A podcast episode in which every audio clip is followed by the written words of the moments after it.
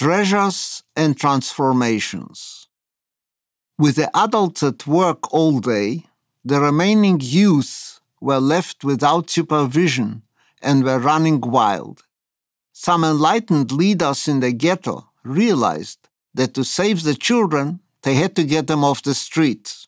In the summer of 1942, the Ältestenrat requested permission from the Nazis to establish a vocational school for children aged 12 to 15.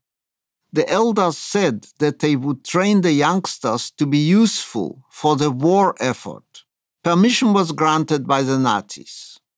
Before the war, Kaunas had a well known Jewish trade school run by the ORT, Organization for Rehabilitation and Training. Many of the staff and teachers from the school were now in the ghetto. Jacob Olejski, who was the previous director of Ort Kaunas, became the director of the proposed ghetto training school, the Fachschule a notice appeared at the Ältestenrat that they were going to open a school to teach boys locksmithing and metalwork, carpentry, woodwork, and bricklaying. Girls would be taught sewing. I was amongst the first boys to volunteer to learn locksmithing. When I arrived at the first morning, I found a teacher, but no school although the Germans had given permission to go ahead with the school, there was absolutely no equipment provided. The teacher, Yerachmiel Feldman, was a skilled instructor from the Kaunas Ort School. He announced to the few boys who showed up that he would teach us locksmithing and metalwork, but that we first needed to find tools and build a school he suggested that we go to the basement of old houses and look for tools of any kind, no matter how rusted or damaged they were. He said we should also bring back any old metal bedsteads that were made of solid iron. The newer ones were made of metal pipes and were not suitable for us. We were disappointed that there was no real school, but we went to work scavenging in the ghetto. To our surprise, we very soon discovered treasure. The ghetto, as I mentioned, was in the oldest, most impoverished Jewish section of the city. Before the war, the area had housed workshops and small manufacturing places of all kinds. Now the people were crowded into every available room. They had thrown out anything that used to fill the rooms. Tools and drill stands Scrap metal, old beds, and old motors were simply dumped in the crawl spaces under the floors. We explored these dark spaces and ran back to Mr. Feldman in triumph when we found something. After more than a week of this activity, our group of potential students had grown. With the energy and enthusiasm of youth, we had collected a huge pile of every kind of metal, tool, and machinery part. Feldman was a king of the heap. when we brought something that we thought looked like garbage, he encouraged us by saying, That will be very useful. Wait till we clean it up. You'll see. Feldman then sent us out to an abandoned building to pick up wooden boards so we could build workbenches. A saw materialized from somewhere and soon we had built several very sturdy benches. Some were longer than others, depending on the wood we could find, but all were the same height and width. We lined them up in one spacious room in two rows. To our considerable surprise, Feldman pulled out vices from the junk pile. Covered in dirt and rust, we had not recognized them as essential pieces of equipment. Each boy was given one vice, a cloth, a can of paraffin, and a piece of sandpaper. After we cleaned the vices with the paraffin from the outside, we had to take them apart and clean the threads and the inside of the jaws. We used bits of metal in scratch away material of grime from every corner and crevice. our hands and arms turning black with dirt and old grease. After years of forgotten slumber, the vices began to look like working tools again. We mounted them on the benches about one yard apart, and we now had workstations. Feldman examined the work and distributed praise carefully, never giving false compliment. Criticism was specific, measured, without malice. Now, boys, you need to find tools that look like this. Feldman held up a hacksaw. We turned the pile we had collected upside down, and to our amazement, we saw dozens of hacksaws, old, rusted, full of earth and dirt. So back to cleaning we went. Paraffin to wash off the dirt and grease, then we took them apart to sand and clean. Some had a wooden handle missing, and others were bent out of shape. So we cannibalized the parts and fitted up respectable number of complete hacksaws. Feldman somehow got a collection of hacksaw blades, and we now had 20 new hacksaws ready to cut metal. The next search was for metal files. Feldman showed us how to differentiate between a rough, coarse file called a bastard. I did not know the meaning of this term in English. It came as a major surprise to me years later, after I learned the language. And a medium file with finer teeth. As we had picked up anything that looked like metal, we were pleased to find that we had brought in a sizable number of files. Slowly we cleaned them up and added wooden handles that were retrieved from other files. A wire brush was used to clean up the files well, as a file won't work when the grooves are filled with dirt. We learned that the best files were marked Sheffield, made in England. In the pile were little metal instruments that looked like a horse's head. Rusted, they seemed useless but lovingly cleaned up and carefully oiled, they became calipers, now gleaming and perfectly useful for measuring. We did the same with metal right angles, and we had enough of them for a few on every workbench. After a few weeks of these preparations, we were nearly ready to start, but we still needed a drilling machine and a grindstone. After Feldman explained what they looked like, we were sent out again to scavenge. This time we knew the ghetto area better, so we began searching the places that looked likely they had been workshops one time. We found a drill that was so heavy that we had to call for reinforcements. We dragged this clumsy old cast iron floor model drill press into our school where it took a few days to get the clunker back into a presentable form. Feldman tightened the bearings with a few tricks we did not understand and declared himself satisfied. A motor with a grindstone at each end was also found, but the grindstones were misshapen. We built a wooden stand and mounted a grinder on top of it and then Feldman showed us how to shape the grindstones by carefully wearing away the uneven surfaces.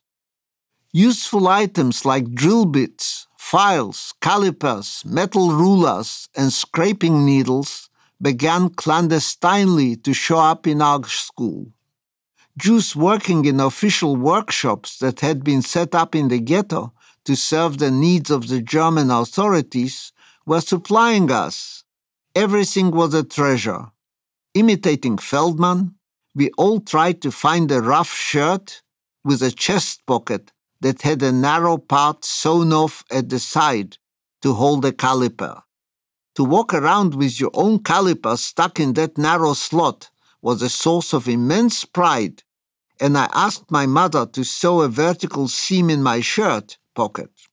Feldman had a Mauser caliper of his own from the same German company that made the famous Mauser pistols and rifles. I still have a Mauser caliper in my workshop that I obtained after the war, which I cherish. Now the classes began. Our first task was to learn to file a cube out of the piece of rusted iron we had cut from the old bed frames. Guiding a file in a flat pass is a difficult skill that takes several months to master. At first, when we filed the metal piece and looked through a rectangle frame to see how flat the piece was, we saw a curved mountain. Feldman regularly took a student's file and demonstrated the rhythmic movement of hands and body needed to guide the file forward with pressure and back with a free slide. It looked so simple, but we couldn't do it. My friend Yankele tried jamming the file between his stomach and the bench and sliding the metal piece on it to get a flat surface. Feldman noticed this, took a hammer, and smashed the metal on an anvil. Yankele had to cut a new piece and start from scratch. Eventually, most of us learned to produce a cube with flat right hand angles. My view of iron as a hard, unmanageable material changed. I started to see it as malleable and transformable. I loved the power I had to shape and form it, and the pleasure of doing it successfully remained with me for life. A special challenge was to use a hammer and chisel, the way Feldman did. He would hold the chisel with three fingers over the metal and hit the hammer hard on top of the chisel. The challenge was to hit the chisel with a two pound hammer without looking at the head of the chisel.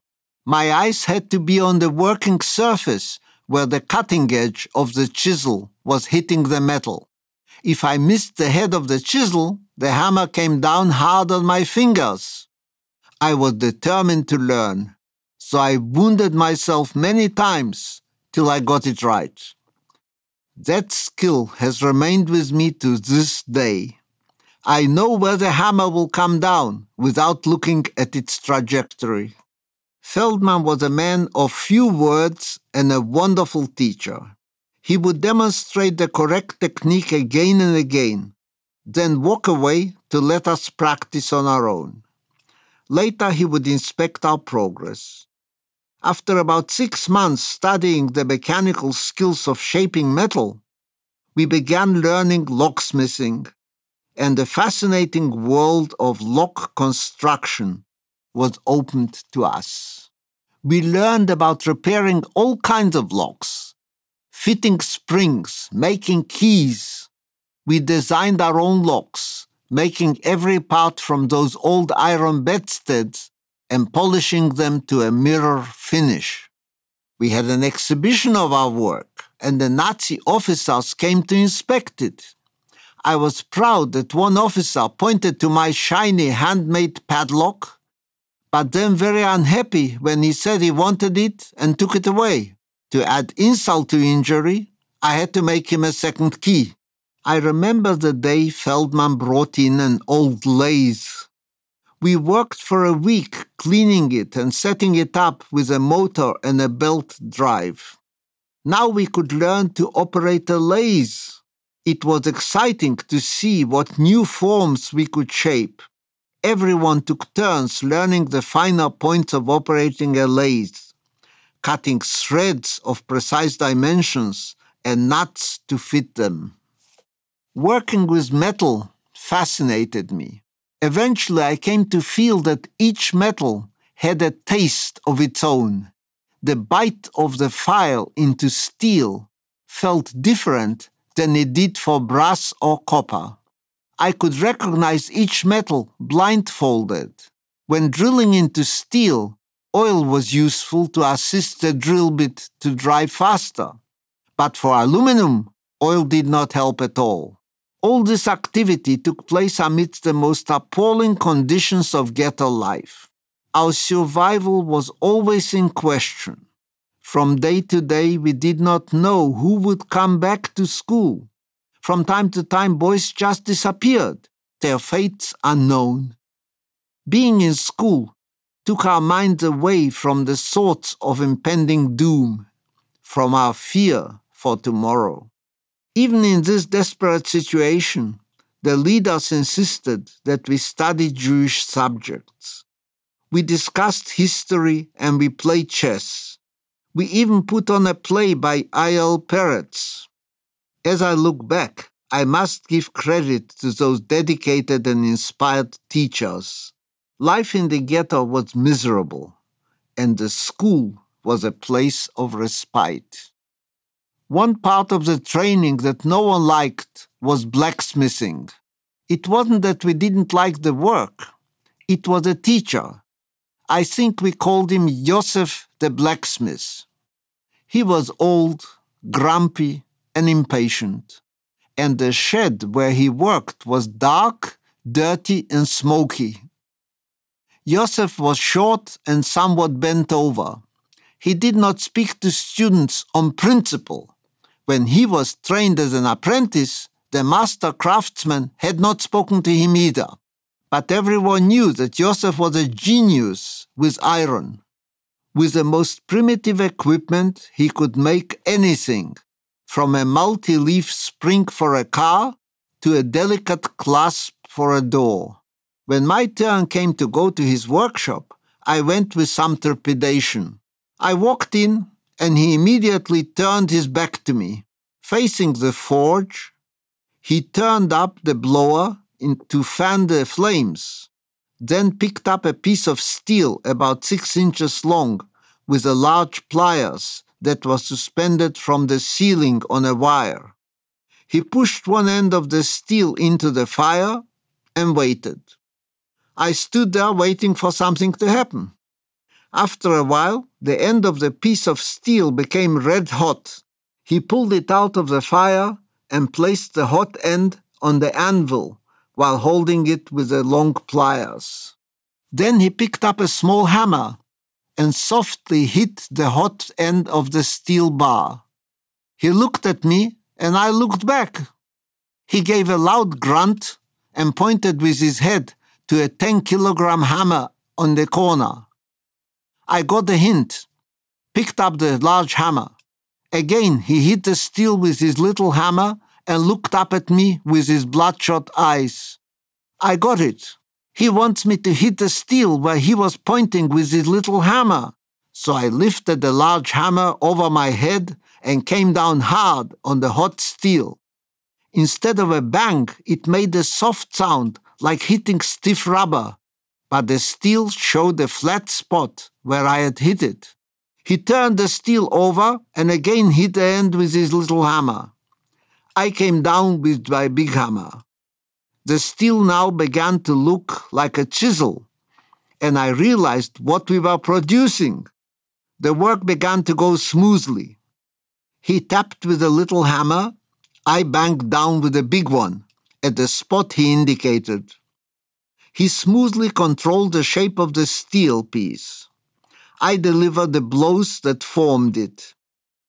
I felt happy all was going well, like the anvil chorus in the opera Gypsy Baron. Then he hit the metal twice. I came down with a big hammer, and the steel went flying across the workshop. Now he talked. He cursed me in Yiddish, Russian, Polish, and several other languages, I think. Words and curses I have never heard before. That was also an education for me. Apparently, in blacksmith language, one hit means go and two hits means stop. But a master doesn't talk to an apprentice, a species regarded as lower than the earth.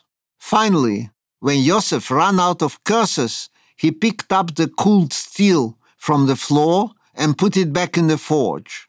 We eventually finished making the chisel. When it was completed, he dipped the tip in cold water, which hissed from contact with a red hot metal. He withdrew it and I watched the colors change from orange to yellow to blue. Then he dropped the whole piece into the water. This process hardens the end of the chisel so it can cut into metal without blunting. I decided there and then that I was going to learn from him, no matter how he tried to put me off. Once I got mad at him and I shouted, Talk to me, don't grunt. to my surprise, he began talking to me. He said he could see that I really wanted to learn, not like the others. I won't repeat what he called my fellow students. my admiration for Joseph's skill knew no bounds. He was a craftsman of the highest level. I loved the harmony of his movements. The other boys complained about him and the dark, sooty place where he had to work. And I told them how I enjoyed the process of lifting the hammer, aiming, and then connecting with the steel. How it sounded to me like piff, puff, pui, lift the heavy hammer, boom, hit the metal, then chick chuck, the double echo of the hit. I've had a number of nicknames in my life, but Piff Puff Pui Bom Chick Chuck was one of the strangest. For the remainder of the time we were in the ghetto, that was my name in the school, Piff Puff Pui Bom Chick Chuck. The students were not lazy. They did not mind the time it took to say it all. Every time. Later, when I became a teacher, they still said it, but behind my back. The skills I learned from my teachers, Feldman and Joseph the blacksmith, would later save both my life and my father's. But at the time, while we were still in the ghetto, I was just happy to make a little money for myself by using what I had learned. One area of business that showed promise was fixing sewing machines to sell to farmers in exchange for food. The farmers wanted only Singer sewing machines. If anyone had a different make, like a Pfaff sewing machine, there were artists in the ghetto who could paint the Singer logo over the Pfaff logo with gold paint. My job was to repair the broken parts or create replacement parts. Once I had to produce a spindle for a sewing machine foot drive, a delicate part. I did not know how to bend the steel shaft for the eccentric drive, so I went to my blacksmith friend. I was amazed at his dexterity. I later mounted his shaped steel in the lathe, and it ran true with no wobble it was perfect. I also learned how to open a Yale lock without a key. When people lost their keys and could not get into their homes, I was the one they called. I received either money or some food for this service.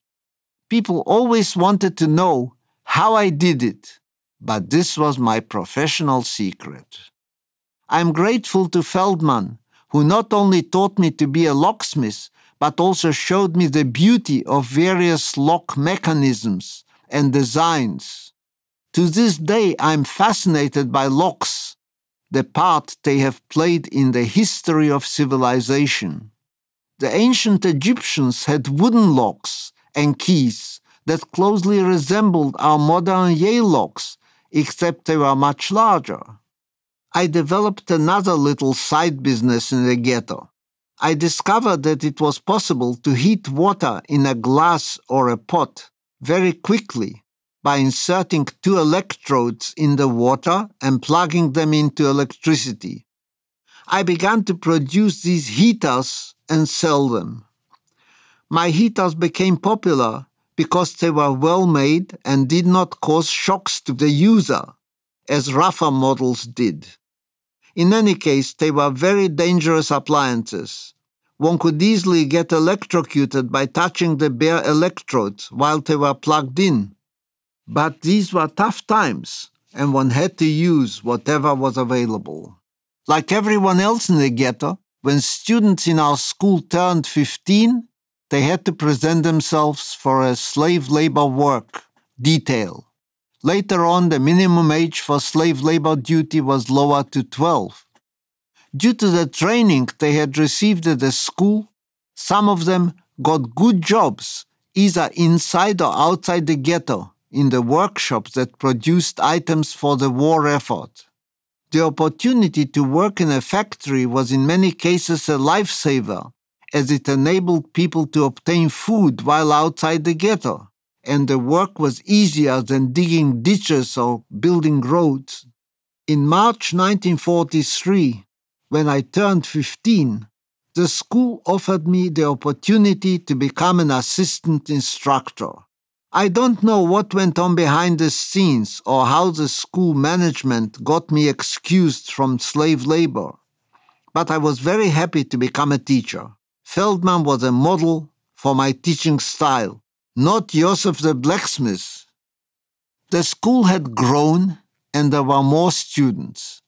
Soon I got to be a full instructor with morning and afternoon classes of my own. The students were secretly amused by my enthusiasm for their subjects, but most did their best to learn. I had some odd students. One was a medical doctor who decided he wanted to learn metalwork. He was very diligent, worked hard, and soon became quite skilled. Once he produced a tap holder a somewhat complicated tool to hold a tap for cutting threads in a metal hole. He was very proud of it and showed it to all his doctor friends. Teacher Feldman's dry comment was, He is a doctor amongst metal workers and a metal worker among doctors. We had several classes alternating between mornings and afternoons. We taught the theory of metals, engineering drawing, and some clandestine cultural classes on Hebrew and Jewish history, which were forbidden by the Germans.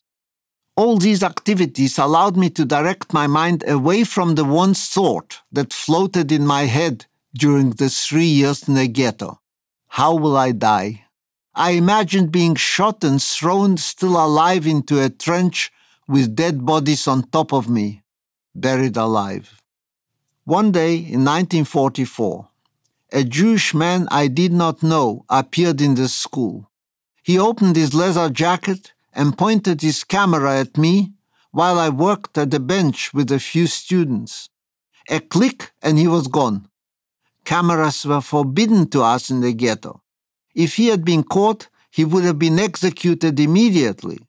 I later learned that the brave photographer's name was George Kadish known in the ghetto as Hirsch Kadushin.